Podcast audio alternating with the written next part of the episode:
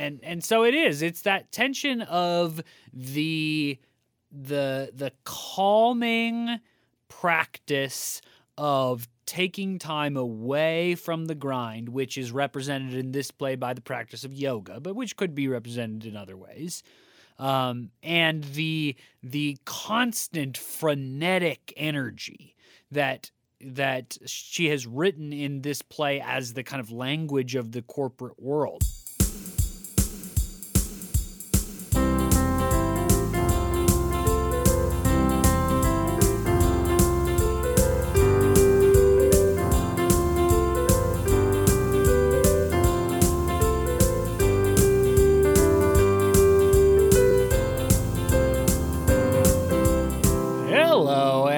Welcome back to No Script, an unscripted conversation about theater's best scripts. I'm Jacob, that's Jackson. We are delighted to have you back this week for another conversation about one of those plays that is sweeping the country. Yes, yes, indeed. Another, another sort of we're staying in the vein of sort of comedic, sort of uh, uh, sometimes irreverent, but other times reverent, um, in its own way, sort of category of plays. Very, very. Uh, there's some sort of like hijinks, farcicalness to it. Not so much as as much as last week's play did, but there are some hijinks that the characters get up to and things like that. So excited to be talking about Yoga by Dipika Guha today. Yes, yoga play is it's quite silly in many places like you've said, very comparable to POTUS from last week. There are moments of just wild visual humor, just hilarity throughout.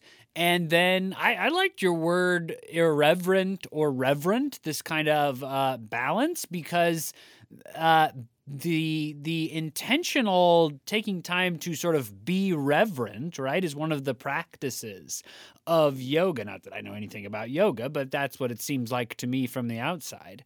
And this play certainly uh, is irreverent with that reverent practice. Right.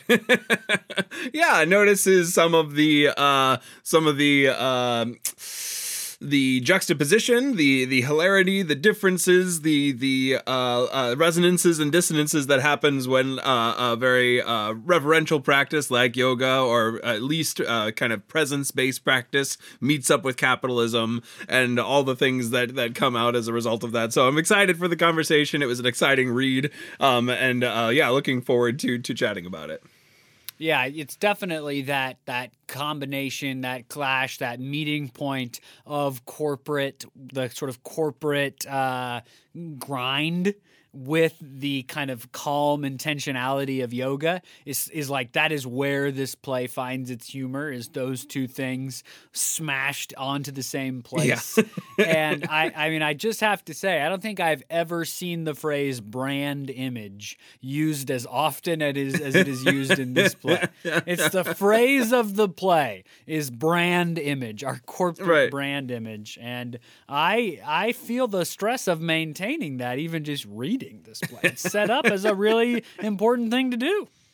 Yeah, yeah, definitely. Yeah, excited for the sort of uh, conversation around that, the, the the the sort of like the ebb and flow of the different characters as that brand image or as like authenticity becomes a thing. I'm sure we'll talk more about that. Before we jump into the conversation, though, wanted to say thank you to all of our patrons over at patreon.com/slash NoScript podcast for being patrons of the show. Thank you all so so much. It is uh, such a gift to share this community with all you, all of you. Such a gift to uh, uh, be able to have these unscripted conversations about theater's best scripts, about all manner of genres and all sorts of playwrights and and works.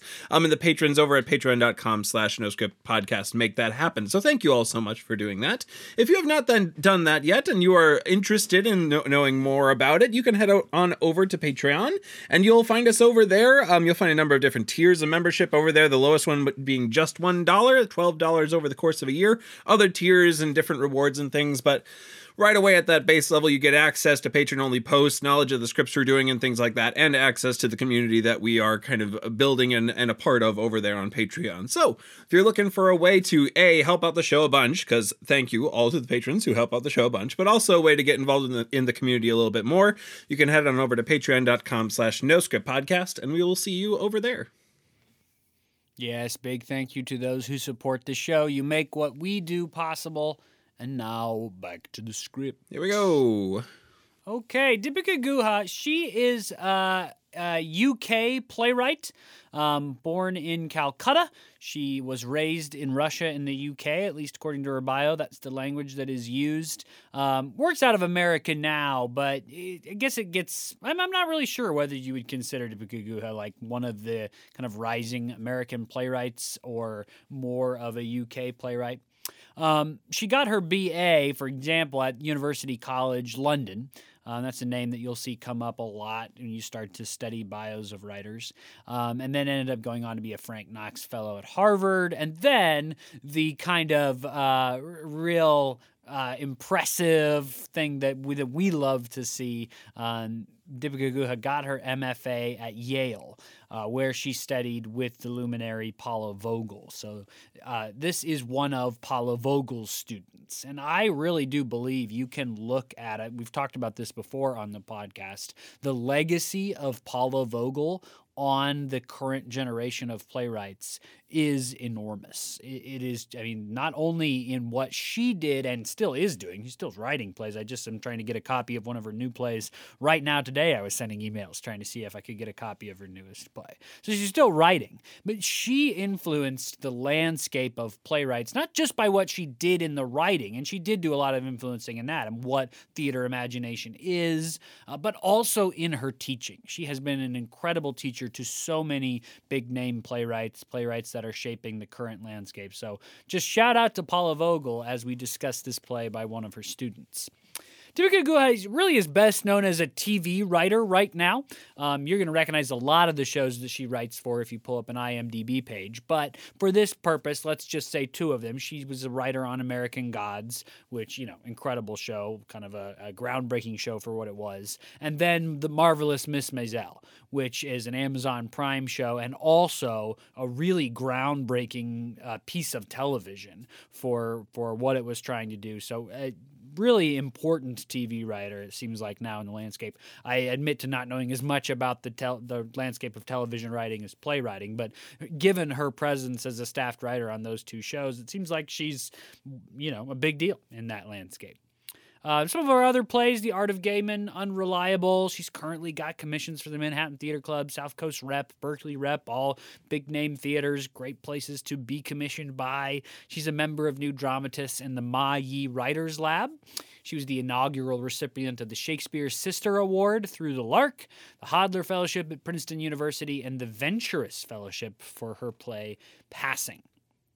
Yoga Play was commissioned and produced by South Coast Rep in 2017. There's actually a great interview with her talking about when she got that commission, what she was thinking about, what she wanted to do. There was another idea for a play that she originally started out thinking about writing, about immigration, about servant visas. Um, but then this idea for a comedy to bring people together to laugh at kind of California culture and yoga culture in the United States. So uh, that's, of course, the play that she ended up going with. So 2017 uh, world premiere there at South Coast Rep. It then goes on to have uh, a run at all the theaters that you would expect. Places like the Moxie Theater in San Diego, San Francisco Playhouse, Playmakers Rep in North Carolina, the Keegan Theater in DC, Syracuse Stage in New York, and even getting out to places like the Salt Lake Acting Company uh, in 2023. So it's had a nice little regional theater run. It's um, I, I actually think it's probably kind of a hard play to produce for lots of reasons. So its sort of continued viability and life is a real testament to it's it gets rave reviews. Audiences love it. It's very very funny. I think it has some sharp pointed satirical things to say, and uh, is is still carving out a place for itself now. What five years or so into six years now into its life. Yeah, yeah, right, yeah, definitely, and and just kind of surviving the the waves of COVID into into this season even, and and still seeing shows and things like that. I'm excited to get the chance to talk about it. Um, we're gonna jump into a quick synopsis of it, just to kind of start us all off on a similar page. Um, uh, this play is centered around the company um Hohoman, I'm going to say, or Jojoman. Um, right away at the beginning, I'll say another note about, uh, as as is often our way, uh, another note about just pronunciations. There's a lot of pronunciations and things uh, of names or things like that in this particular play that I might get wrong.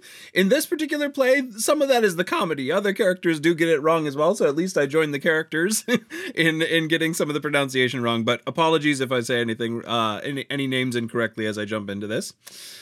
Um, uh, but this play uh, focuses on the company Johoman is how I'm going to say it. Johoman. It's a yoga company. Um, it's a, specifically a yoga apparel and supply company. Um, it's kind of based in Southern California. And the characters are these. There is Joan, who is the character description gives uh, in her early 50s, white American. Raj, mid 30s, South Asian American. Fred, mid 30s, Singaporean. Ramola, mid 20s, Latina American. And Guruji, early 40s, early 50s. Um, and some surprise is left as to what his ethnicity is, um, which will come about in, in just a little bit in the play.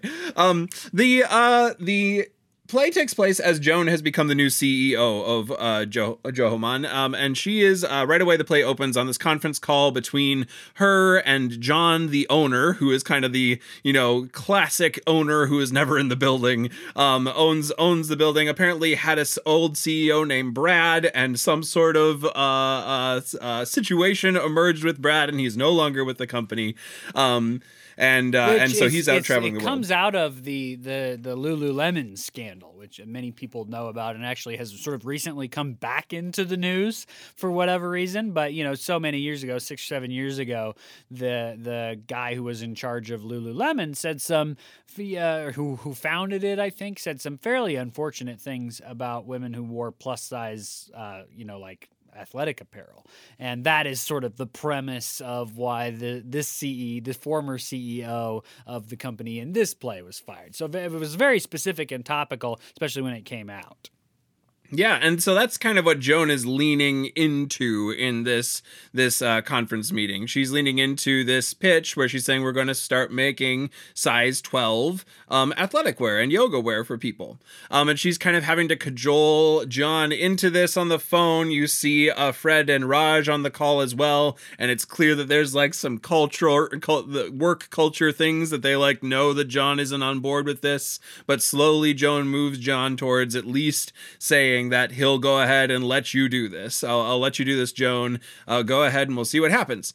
John then, importantly, for the rest of the play, says, I'm going to be gone for uh, four weeks at least, a long time. He's going to be completely unplugged. Um, so you won't be able to get a hold of me. See ya. Good luck hope that all works. Um, and so uh, John kind of logs off. Joan uh, has has permission, kind of a big win for her in the early stages of her CEO ship, and uh, starts that process rolling. The next scene, we get one of the lunch scenes with uh, Raj and Fred. There's a couple of these throughout the play, and it's them eating lunch of carrots and kale and green juice, and kind of like noting some of their uh, state in the world. Um, uh, Raj is kind of feeling unfulfilled. He wants to kind of feel more. He's, they talk about goals. They have this banter back and forth. Um, and Raj comes from a somewhat uh, a well-to-do family. He went to Harvard, um, and uh, that's kind of juxtaposed with Fred, who is like still sending money back to his family in Singapore, and so they kind of clash on their differences there. Um, all while trying their best to uh, not acknowledge the fact that they're stressed. Because if you work for this particular company, which calls itself a family, stress is something to avoid. So uh, they they kind of commiserate over that as they note Joan's leadership is kind of moving them in a new direction, and they feel some stress about that. Um, Joan, uh, the next scene is talking to one of their uh, staff out in uh, who are kind of traveling around trying to find a new factory to start making these products, and they've landed on one in India. Um, and uh, she's talking to Lucy, who is the staff person out there. And as she's talking to Lucy, Fred breaks into the room and delivers this news that the that the uh, an investigative reporter was along on the trip. He's gone around to the same factories that Lucy has just said that they're going to use to kind of develop these products, and people are buying these products already already. Some time has passed, a little bit at least. And uh, it's the it's discovered through the investigative reporting that these factories are using children workers to make the products. So right away, uh, the news starts to get out. The whole investigative report is coming out that evening. It vastly spins out of control. It's put on Twitter. Everything blows up, and there's this big kind of fallout as a result of it, where their stocks all fall. And so right away, Joan and Raj and Fred kind of get into this like damage control mode. And what they land on is Jones says, "Well, John's out of town for X amount of time. We have that amount of time." to fix it. John's not here, who is the main like brand image of the authentic person. Um, everyone who buys from uh, Jojoman, it buys because John is this authentic person. He's out for right now. Who else can we bring in? We need a guru. We need someone with some sort of uh, um, positional authority over yoga to try to uh, save us in this moment and give us some kind of brand image back. So she says the first place to try is LA. So they start looking around in LA for a, a guru, and uh, they uh, kind of uh, cast a wide net at first, and uh, it turns up uh, Romola, who is a yoga instructor at a very famous um, yoga studio. It's most likely an anagram or an analogy for another studio in Southern California somewhere, but I don't know what studio that is. Um, but uh, but she is kind of caters to stars and things like that. Does a lot of like specific types of yoga, um, but none of it is really traditional traditional yoga. And so, though Joan shows up and uh, interviews her real quick just to try to figure out if she's going to be the guru for them, uh, she is not. Romola kind of uh, yells namaste at Joan as she leaves the room, as is a repeating motif in their interactions, and Joan kind of moves on. Um, what proceeds then is a, more brainstorming. They bring out a whole bunch of people that they try to find gurus to try to be this brand image. And there's always something that's wrong. However, finally, Raj suggests that they try his family connection. Um, uh, his he calls his family, um, and he calls his mom specifically, and she's like, "Oh well, uh, your uncle has been going and seeing this guru um, to try to help with his cancer treatments and his worldview around that. Let's get you into contact with him." Calls his uncle um, during another one of the lunch scenes with um, uh, Fred and Raj, um, which is a, another impactful one. Again, they're still stressed. Again, they're still eating uh, carrots and kale and drinking green juice. Um, but it, but we learn a little bit more about them. Raj tells us a little bit more about his family, and Fred tells us a little bit more about his history, about being gay in Singapore and how that is not was not accepted, how he was thrown in prison for a while, and how he is now in this company as a result of John's kindness, and so he's committed to trying to make something work because it's it's what ties him to here. It's what helps him keep his green card. It's what helps him support his family. So he's an invested interest in a way that Raj doesn't necessarily have in the same way. Raj's uncle calls. He says that he uh, will hook him up with this connection. Um, and so uh, Raj brings this uh, report about this yogi who is uh, going to uh, step out of the caves of the lower Himalayas and uh, join them and help them out. It is his, we learn that their name is Guruji um, and that he is going to be coming. He ascended or, or, descended out of the caves, cloaked over, and he's going to arrive in LA and help them out of their situation for the low cost of $10 million given to a variety of orphanages in the South Asian area. Um, and uh, so they, they agree to it, though it is painful. And eventually, uh, he uh, starts to uh, make his way through the airports and etc. on into LA. During this time, we d- discover more and more about Joan. Joan has this kind of like breath condition that she slowly starts to kind of panic in situations. She doesn't seem to like acknowledge it. Um, but finally, in this scene, as more and more of the p- moving pieces continue to move, she passes out as a result of her kind of shortness of breath. She wakes up in Romola's studio of all places because she has no emergency contacts in her phone, and the only card she has in her wallet was Romola's studio card. So she wakes up. Romola kind of talks her through waking up and uh, the state of her life, tries to help her reach a moment of enlightenment. Um, but uh, Joan quickly gets a phone call from uh, her staff that the Guruji has arrived and uh, he is going to meet them at the office. They all arrive at the office. The lights are out. Guruji begins to kind of uh, uh, say these these rather deep, enlightened things, trying to coach them through some moments. Lights are off the whole time. Um, and right as they're like, he's perfect perfect. we got the press conference. We already have it scheduled. They turn on the lights, and there's a, a cry from everyone as they discover that Guruji is a clean shaven white man. End of Act One. Act Two begins in the kind of chaos of that moment. They started to try to figure out the best way to um, uh, uh, fix the problem that they've created, as they sort of stereotypically believed that this would not be a white man. Um, and so uh, they start to kind of do the work of trying to find someone else, trying to figure out some other way. All the while, Guruji is kind of there, spouting different enlightened things, trying to help them as best as, as, as he can. But what they land on as the plan is this kind of elaborate um, puppeteer almost uh, role for Raj, who is going to get into costume uh, kind of long beard costume, go out and do this press conference that they've already scheduled to have this expert of authenticity arrive and help them out of their brand image issue. So what follows is a kind of a training montage, if you will, of Raj as he goes to Romola in the getup of this uh, guru Raj, uh, which is what they decided to call him, um, and go through the yoga practices. We see uh, that there's some sort of spark between Raj and Romola, um, uh, but eventually he uh, returns to Guruji to get some advice. Uh, the advice that Guruji gives him is mostly silence, um, and eventually Raj falls asleep the day before the press conference. The morning of the press conference arrives. He wakes up. They're going to just kind of push him on out there. Um, he doesn't know that much about yoga or what he needs to talk about, but they say that they're going to put these in ear monitors and have Guruji on microphone, and everything will be fine. As soon as he gets out onto stage um, to talk with uh, Lauren Clark Rose, who is like one of the brand managers in Colorado for for Jojoman. Guruji slips away uh, from the microphone and is nowhere to be found. So he's left hanging out on live television, and what he ends up spouting is this. Um, anti-capitalism stop buying things so much it just hurts you to buy more things um, uh, you, you can you can find an enlightened path uh, if you just stop if you start listening to yourself and stop buying things. So quickly, Joan and Fred cut the feed um, and uh, think it's a disaster. Of course, the inverse is true. Everyone loves the moment and starts buying things online.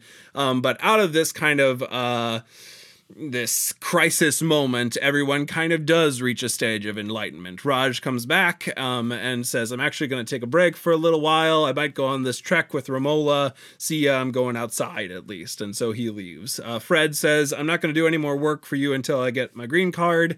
And also, you're going to give me two weeks leave to go back and see my family and also uh, kind of connect with some people from, from back in my past. And so he eventually leaves. Joan. lost lover a lost lover from his past. Um, yes. Joan uh, kind of grieves that she feels so alone, um, and also uh, notes how hard it's been to kind of be consistently outsided by a lot of companies. We know that she's been in uh, a CEO role in a coffee company before and was thrown out, so she feels quite alone. But then Guruji kind of comes back in one last sort of mystical appearance by him and uh, helps Joan kind of name her compassion as one of her main attributes and and kind of walks her through a guided meditation, sort of, um, in the last couple moments of the play, which ends with them sort of meditating in the room. So this uh, high hijinks kind of ends in this reverent moment um, as uh, they've managed to escape or at least uh, re- recover the shareholdings of their company out of their moment of disaster and that's about and, it. And that meditation, in that she finds her breath, right? And it's that sort of sustained, yeah. controlled breathing that ends the play and takes her to a kind of other place where she the this description is that the the office walls sort of fall away she sees the universe bursting with light um, and then the cell phone rings, of course, brings back in that kind of corporate grit and grind. Um, right. And and so it is. It's that tension of the the the calming practice of taking time away from the grind, which is represented in this play by the practice of yoga, but which could be represented in other ways. Um, and the the constant frenetic energy that that she has written in this play as the kind of language of the corporate world the constant cycle of do it do it do it do it more do it bigger do it better go go go go go. That's the that's the language. That's the presentation of corporate america in this play. And that's where you get this kind of back and forth tension Yeah, yeah, you get you get all these all these characters trying to have this sort of like stress-free existence, selling selling selling this uh, ethos of family, selling this ethos of peace, selling this ethos of uh, um, uh, care and synthesis with the world, all in this high stress pressure cooker that they're trying to synthesize that with. Um, uh, and uh, and you see you see the fallouts of it. You see the mistakes made, and you see uh, uh, how uh, there's just like over and over when they're trying to find the gurus uh, to come and try to save them.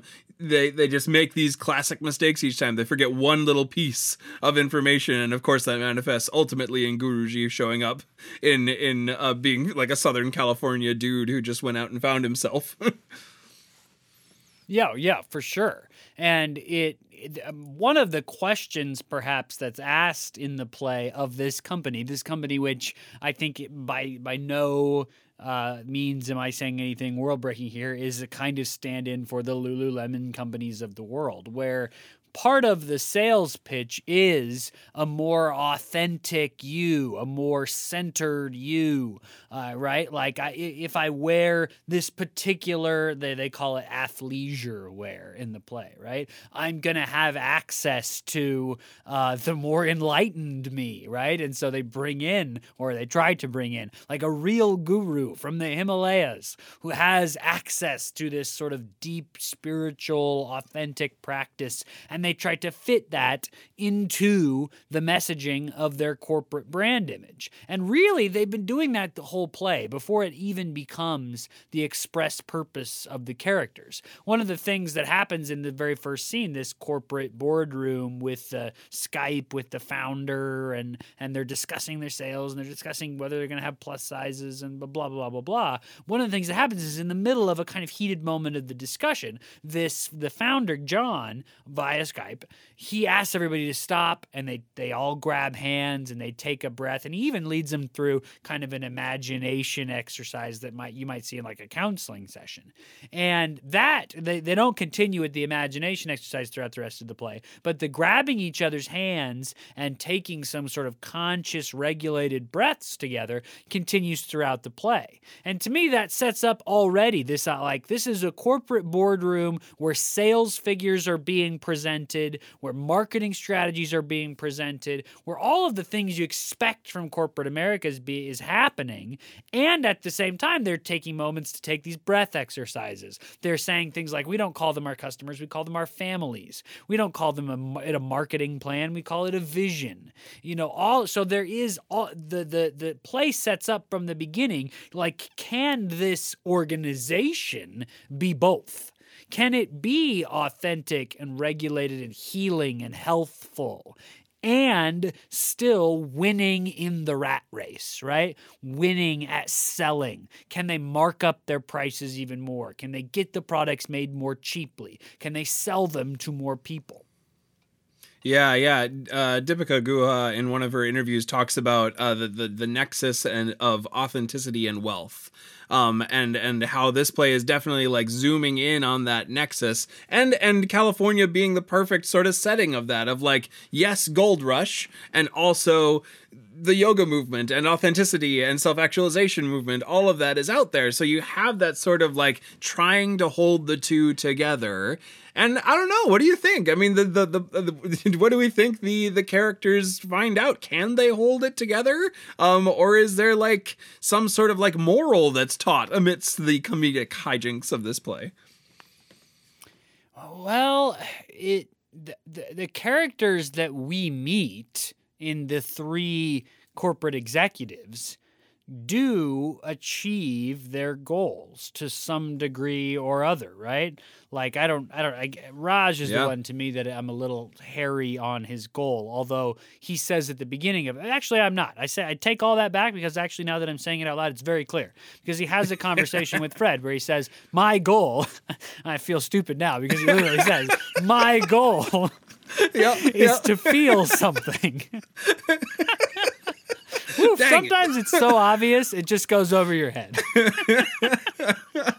Uh, and so by the end of the play, he does, right? In his relationship with this yoga practitioner from LA. And Fred wants to be able to go back to the country that he immigrated from and see his family and perhaps to have a relationship with this lost lover because being gay in this country in Singapore is, is illegal. And so he hasn't been able to live out that part of himself. So he gets that by the end of the play. And Joan finds the kind of peace and the regulation of her breath, which has been a physical, psychological problem for her throughout her career. And so she achieves that by the end of the play. So, you know, for those three characters, I think you say yes, yes, and yes.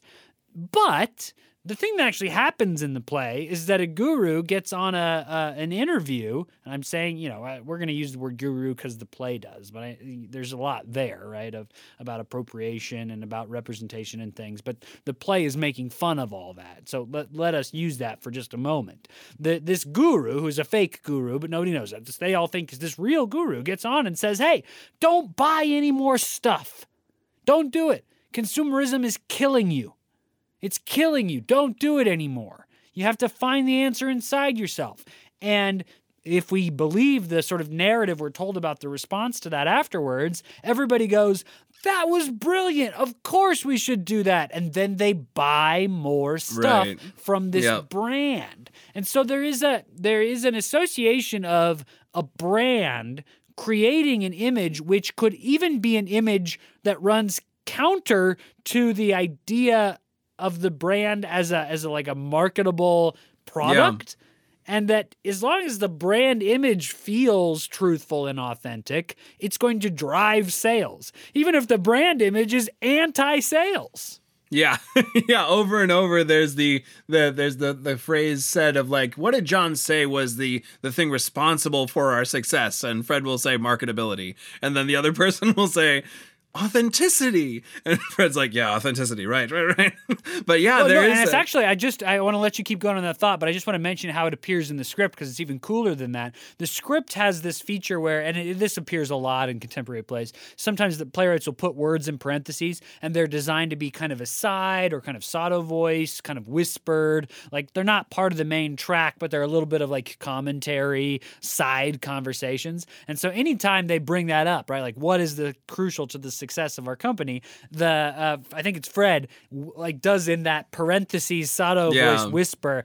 It's marketing, and then the person will say authenticity, and that it, like the play is making that connection between marketing and authenticity. Yeah, yeah, yeah, absolutely. So over and over, you see it kind of uh, a recurring theme of them sort of like holding the two of them together, and to have it come to such a such a great fruition of the like uh the the the the the auth- the authentic uh position that Raj eventually finds, which is truly authentic. Because he's in this sort of like panic state before, where he doesn't do anything, and then there it, it the play describes him going into this almost like Zen mode, like going into himself, taking out his earpiece, and just like kind of delivering this thing from the heart that he actually believes, despite all of his education, all of his ability to run for Fortune 500 companies, all of his like stakes in trying to figure out a way to navigate through this chaos. He says this thing from the heart. It is truly authentic and the response it generates is a, a massive market market success. so yeah, it is it is interesting to I, I I think I sort of agree with you that each of the characters do find a way to authenticity. Um almost almost sometimes against um the the uh, move to wealth. Um certainly raj i mean raj kind of comes from a, a, a bit of wealth of his own um but he's sort, sort of stepping away from the company fully. It's a brave move by fred to step away And I don't, I, yeah, Raj's ending is one that I don't quite know what to make of. I'm not really even sure exactly what happens. He he leaves. He says he's going to go outside and get some air, and they ask him like, "Well, are you coming back?" And he says yes, but my feeling is that the subtext is no.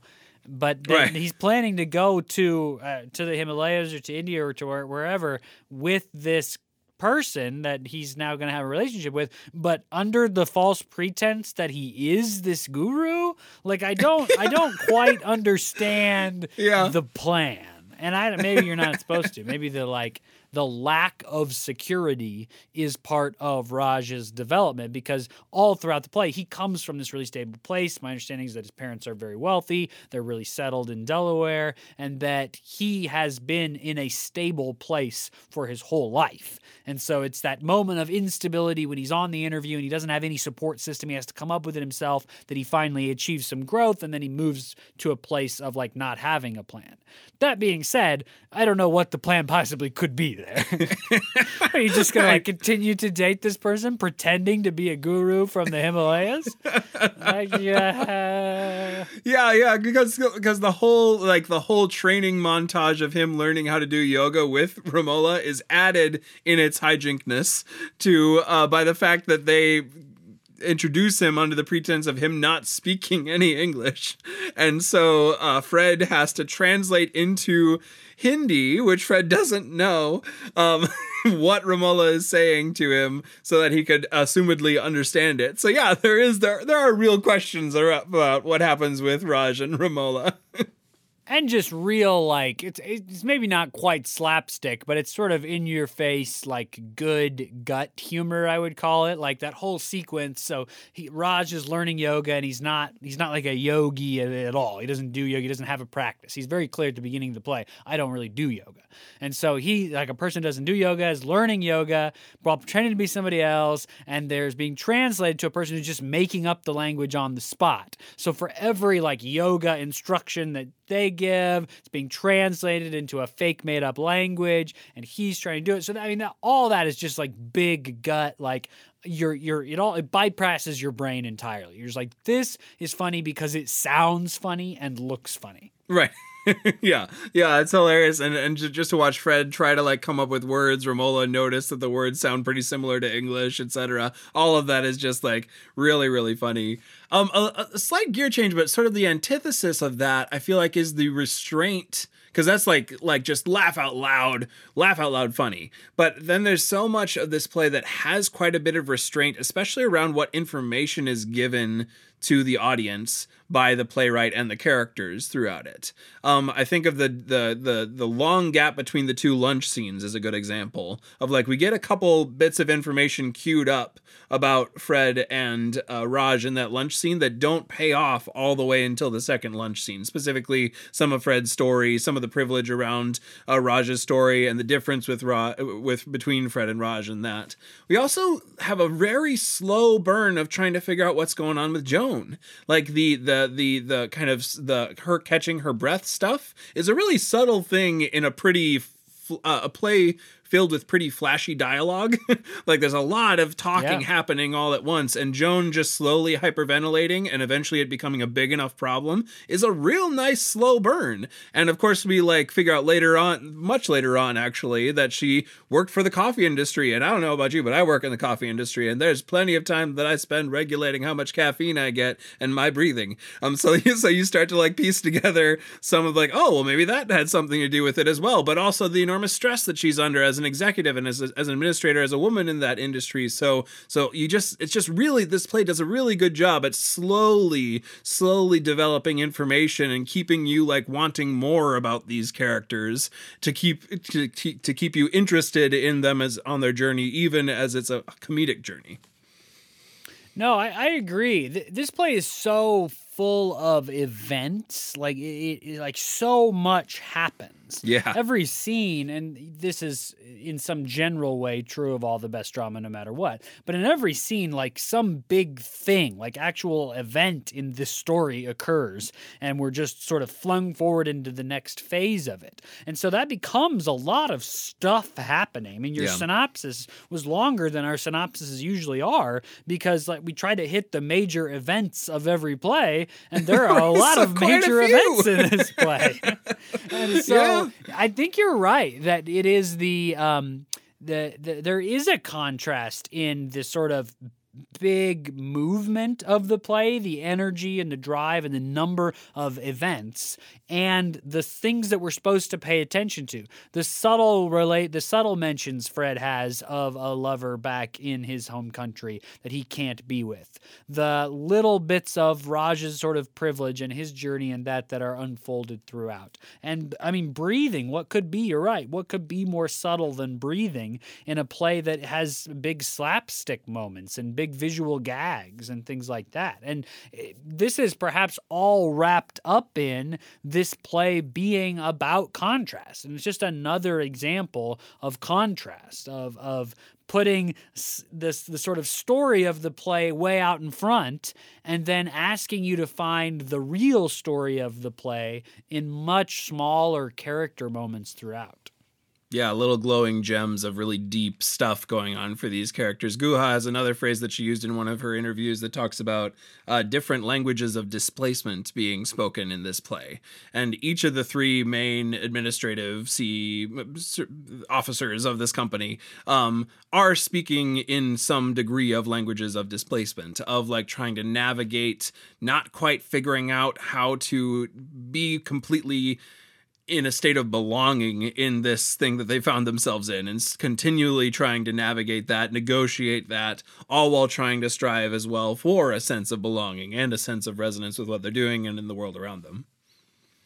Yeah, no, I, I agree. And it, what's interesting to me about this play, I, I don't think I've read a lot of plays where uh, like CEO types are the central characters. Yeah. I was thinking a little bit about why. Because, right, for a long time, plays and stories tended to be about uh, really privileged people, especially royal court type folks, nobles, and heroes, and, kings and yeah. queens, nobles, right? And then there is this move throughout theater history that you can see happen, uh, where it becomes more about everyday folks. And I wonder, this play almost feels like a shift back. Like this is, uh, you know, in in America, like the CEO types are kind of our nobles. I mean, we're we're such a highly competitive capitalist corporate society that those are, and it's interesting talking about this play in contrast with POTUS too, right? Because yeah. that play literally is about like the governing people. And so two plays in a row now, we've talked about like people who, who on a very fundamental level run our society. And both plays are just about absolutely slaughtering those people. just just absolutely making them out to be buffoons. page after page after page and there's something there's a little bit of like a pressure valve that is released of like I mean I think a lot of Americans no matter what side of the political aisle you fall on have concerns about how much of our everyday lives are in the hands of people whose lives are nothing like our lives you know, Mm, yeah. because of their money or their privilege or their wealth or their protected position or whatever. Like our lives are so determined by people who are nothing like us. And of course, that's been the case for a long time. Kings and queens ran everything for a long time. They lived nothing like the peasants. But I think that, you know, no matter what side of the aisle you're on, like a lot of Americans have some concerns about that part of our society. And now, two plays in a row, there's been a little bit of like, yeah, but at least you can say that they're idiots.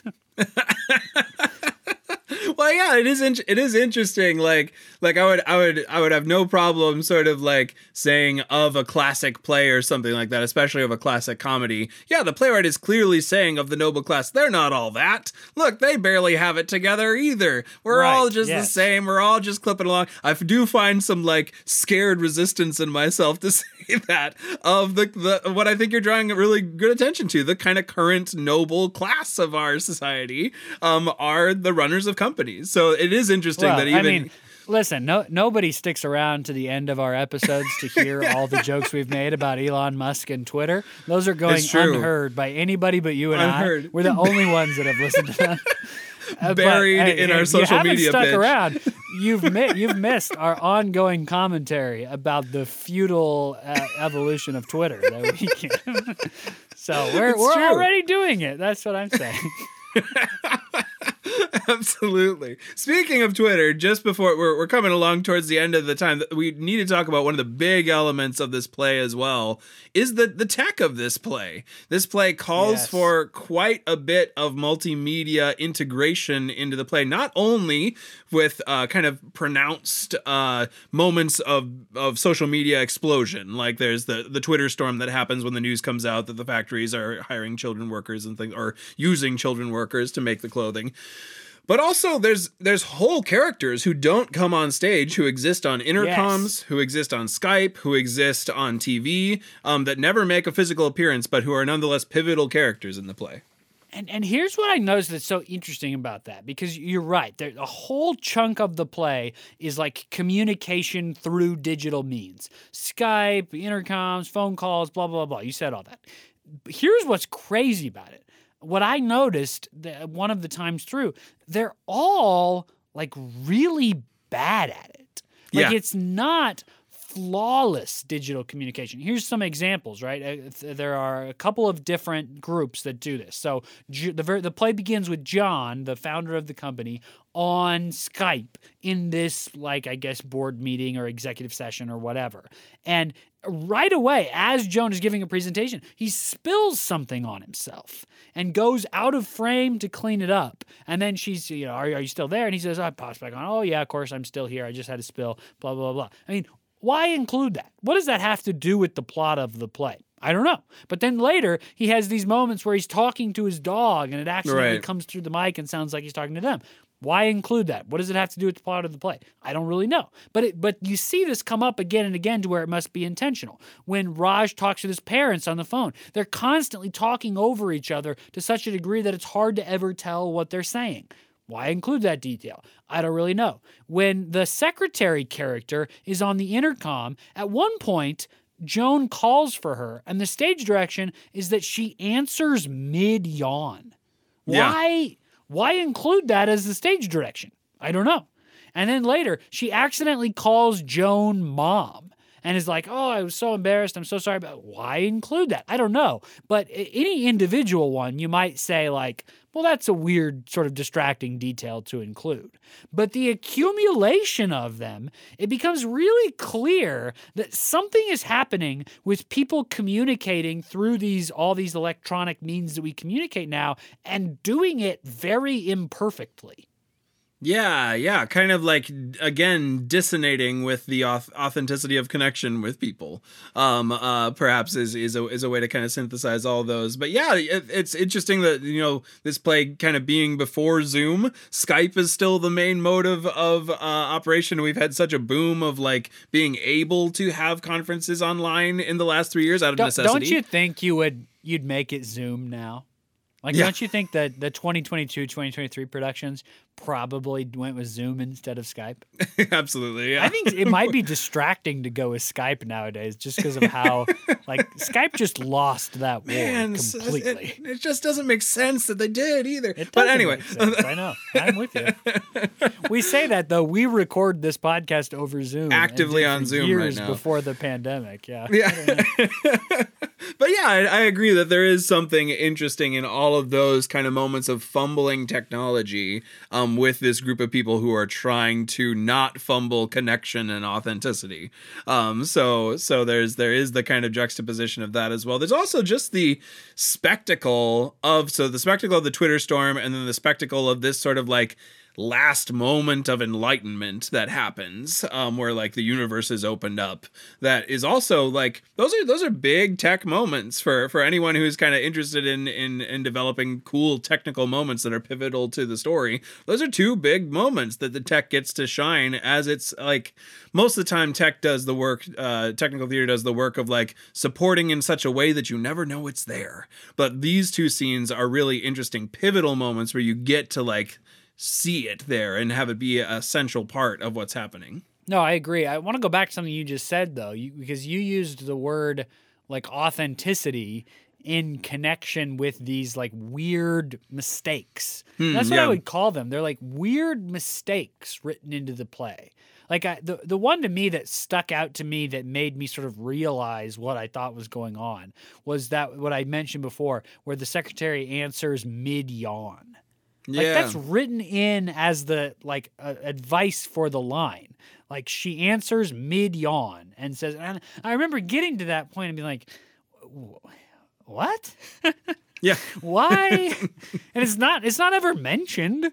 It's not it's not like ever brought up like, oh, why are you yawning? Oh, I was really tired last night. That's why I made all these mistakes. Like it has nothing to do with anything except that it's written in as a requirement of the script. And again, i i- any individual one makes you confused, but in in in aggregate, there's something happening and I wonder if it has to do with that that the question of the play of authenticity. Like, is there something to when these characters are just making these little every you know, like John spills on himself on the Skype call? Like, is that is in in making mistakes? Are, are we seeing moments of real authenticity from the hmm. characters where it's it's hard to front like it's it's hard to put your best face on when you just spilled water on yourself like I don't know but there's it feels like that's close to what's going on. I'm not sure that I've quite grabbed it there yet, but there's something about these continued little mistakes and the question of authenticity that are interrelated. Yeah, no, I, I I I agree with that. It'd be interesting to kind of view them as as another symptom of whatever the the true undercurrent is. Um, uh, because because yeah, that that that that move towards authenticity and the kind of question mark of how do we get there. Or how do we ever do we ever uh, uh, present ourselves in such a way in a public fashion that is truly authentic? Can we get there? Um, I think all of them are actively in that conversation with each other.